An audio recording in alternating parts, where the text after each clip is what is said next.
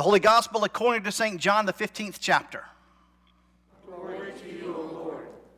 Jesus said to his disciples, I am the true vine, and my Father is the vine grower. He removes every branch in me that bears no fruit. Every branch that bears fruit, he prunes to make it bear more fruit. You have already been cleansed by the word that I have spoken to you. Abide in me as I abide in you. Just as the branch cannot bear fruit by itself unless it abides in the vine, neither can you unless you abide in me. I am the vine, you are the branches. Those who abide in me and I am them bear much fruit, because apart from me you can do nothing. Whoever does not abide in me is thrown away like a branch and withers. Such branches are gathered, thrown into the fire, and burned. If you abide in me, and my words abide in you, ask for whatever you wish, and it will be done for you. My Father is glorified by this, that you bear much fruit and become my disciples. The Gospel of the Lord. This is a book. This brown part here is the cover of the book, and what it does is it protects the pages inside the book. Now, on the pages are letters. There's 26 letters in the English alphabet, and they go in a certain order to form what's called words. And every word has its own meaning, okay?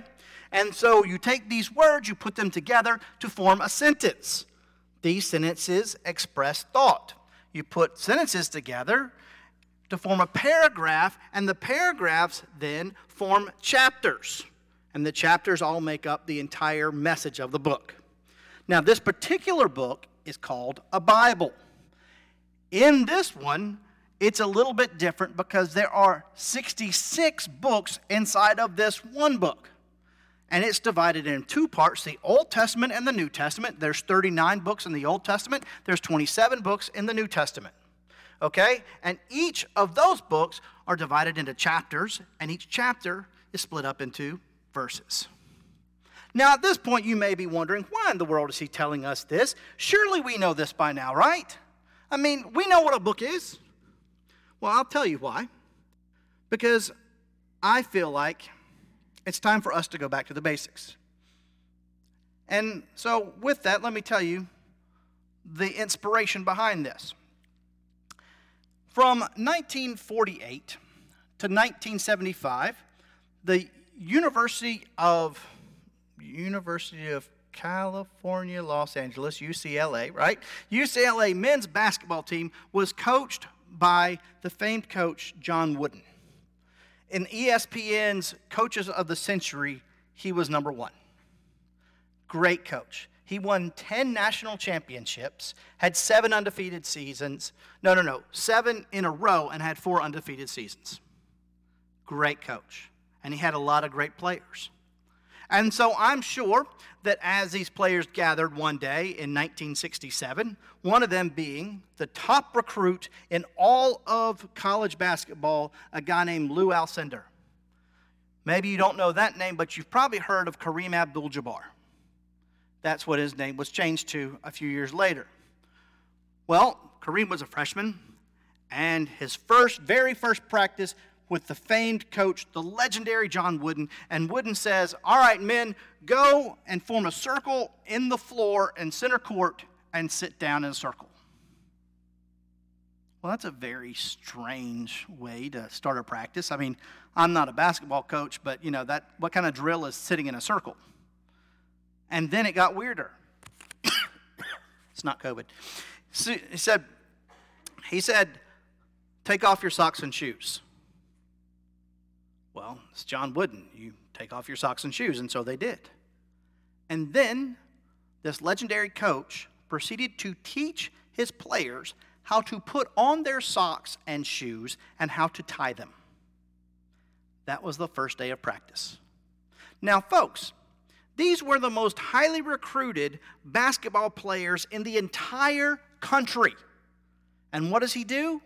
He teaches them how to put on socks and shoes and tie their shoes. You think they might have that down by now, right? But he said, What's the most important thing in basketball? Most people say basketball. No, it's your feet. Because if you don't have feet, you can't exactly play the game. So you got to care for your feet.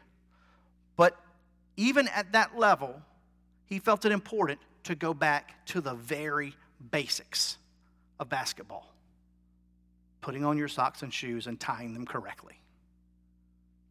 So, for us, it's important for us to go back to the basics. Because prior to this whole pandemic thing, in case you've forgotten, we'll pick up where we left off. The church was in decline. Has been for decades. Probably, you know, started in around the 70s. it's not COVID.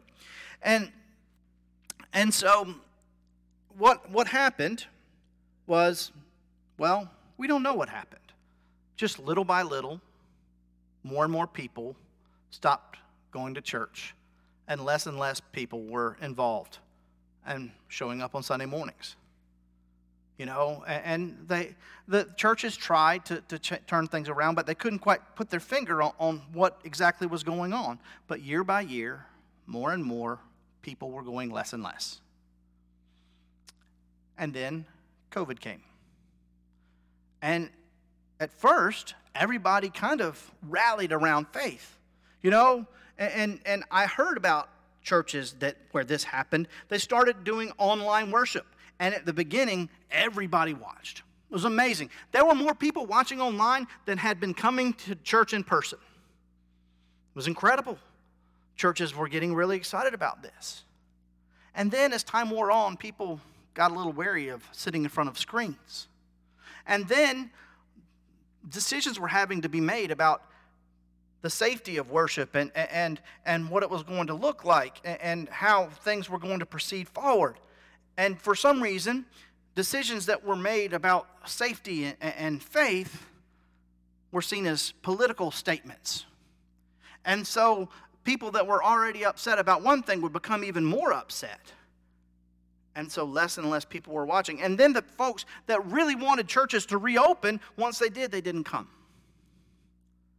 And so now we're at a place wondering what's church going to look like now? Of course, I'm preaching to the choir, quite literally, but you know what that means. It means I'm preaching to the people who are here, to the people that showed up, to probably the people that were watching online too. Why would I be telling this to y'all? Because we're the all stars. For us, we're the ones that need to go back to the basics. Because we are the Kareem Abdul Jabbars of the Christian faith. And so for us, we have to start at the beginning and see what it is that's most important. Because if the church is going to change, if the world is going to be changed by the church, then it begins with you and me. And that begins with the basics. So let's get to that, right? It comes from our second reading today, which is from 1 John. Now, 1 John isn't one of like the most widely known books of the Bible, is it? You know, it's not like Matthew, Mark, Luke, or John. And it's not like Genesis, Exodus, Leviticus, Numbers, and Deuteronomy. You know, the first five that everybody gets starts reading when they're going to read the whole Bible, and they usually stop around Numbers because it's kind of boring. You know, but First John's kind of tucked in there. It's not written by Paul, and we don't talk about it very much. But let me tell you, folks, the reading that we have today tells us everything we need to know about the basics of our faith.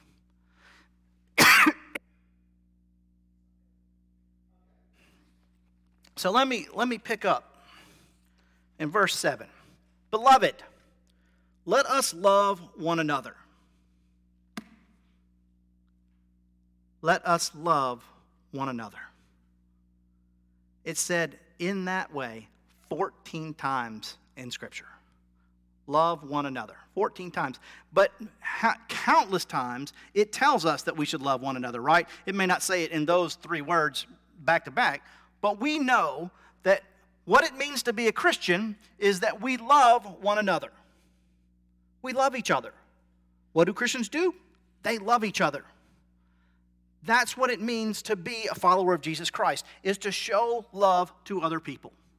Somewhere along the way, we've started messing that up. Somewhere we've forgotten what it means to love one another. We, we think that loving other people means, well, I can love you so long as you think the way I think and act the way I act, talk the way I talk, and look the way that I look. I can love you so long as you do it the way that I want it done, when I want it done, how I want it done. I can love you so long as you're like me. Right? But that's not what it says here. It says, love one another. And then it says why we love one another. Because love is from God. And everyone who loves is born of God and knows God. So, why do we love? Well, because we've been born of God. Because you and I, through the waters of baptism, are born of God. It's not just what we do, love is who we are. It's who we're created to be, and therefore, that's what we do. At the very essence of our existence is love. Why do we love one another? Because we're born of God. We know God. And that's what we do. And oh, by the way, it goes on to say, whoever does not love does not know God. Why? Because God is love.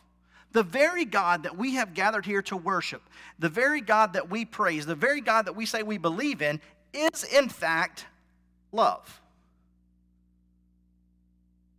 And so, at the very beginning, at the very foundation of our faith is what? Love. That's the tying our shoes that I'm talking about. That's our feet. If we aren't loving one another, then we're not living out our faith. Why? Because everybody that knows God loves God because God is love. And then it goes on to say that anyone who hates his brother or sister is not born of God because you can't know God and hate. It doesn't work that way. Which means oh, by the way, that the message of Christianity that so many people are experiencing is not one of love, it's one of hate and judgment, isn't it? It's, we don't want you here. We don't think you're like us, so we think you should be out there. But that's not love. And what's the foundation of our faith? Love. So, my friends, what I'm telling you today is kindergarten Christianity. We are called to love one another. And what does that love look like? That love looks like our God sending his son who gave his life for us. What does love look like? That's what love looks like. It looks like Jesus on a cross. And so it is not a feeling that we get. You know, love is not butterflies in our stomach and sweaty palms. Love is an action. Love is us showing God to other people. Our mission statement at Pisgah we share our gifts to show God's love. So, how do we love? By being who we're created and called to be. Each of us have been given specific gifts. You don't have the same gifts I've got. I don't have the same gifts you've got. And so the way that I love others is not going to be the same way that you love others. There's not like a one for all prescription for showing love. But when we when we're actually who we're supposed to be, that's when we're showing love. And so let me encourage you. Now, you know, if you've ever listened to my sermons, I say, all right, so this week I want you to try. No, no, no, not this week. It's the second day of May, so you get one day off. All right? This month, every single day, I want you to intentionally show love to someone else. Intentionally show love to someone else. It can be somebody in your family. It could be the stranger on the street. It could be the, the kid in the cafeteria who doesn't have any friends. It can be anybody, but show love to someone else. Love one another. Go back to the basics of your faith and see if that doesn't change your life. Because love's not a feeling, but it's an action. But that action does lead, lead us to feelings. It leads us to feeling closer in relationship with God and closer in relationship with one another. It leads us to the feeling of experiencing love around us. And that's the love, my friends, that will not only change your life, change this church, but it'll change the world. But first, we got to learn to tie our shoes. First, we have to remember what it's all about. And it's all about love. So go out and do it. Amen.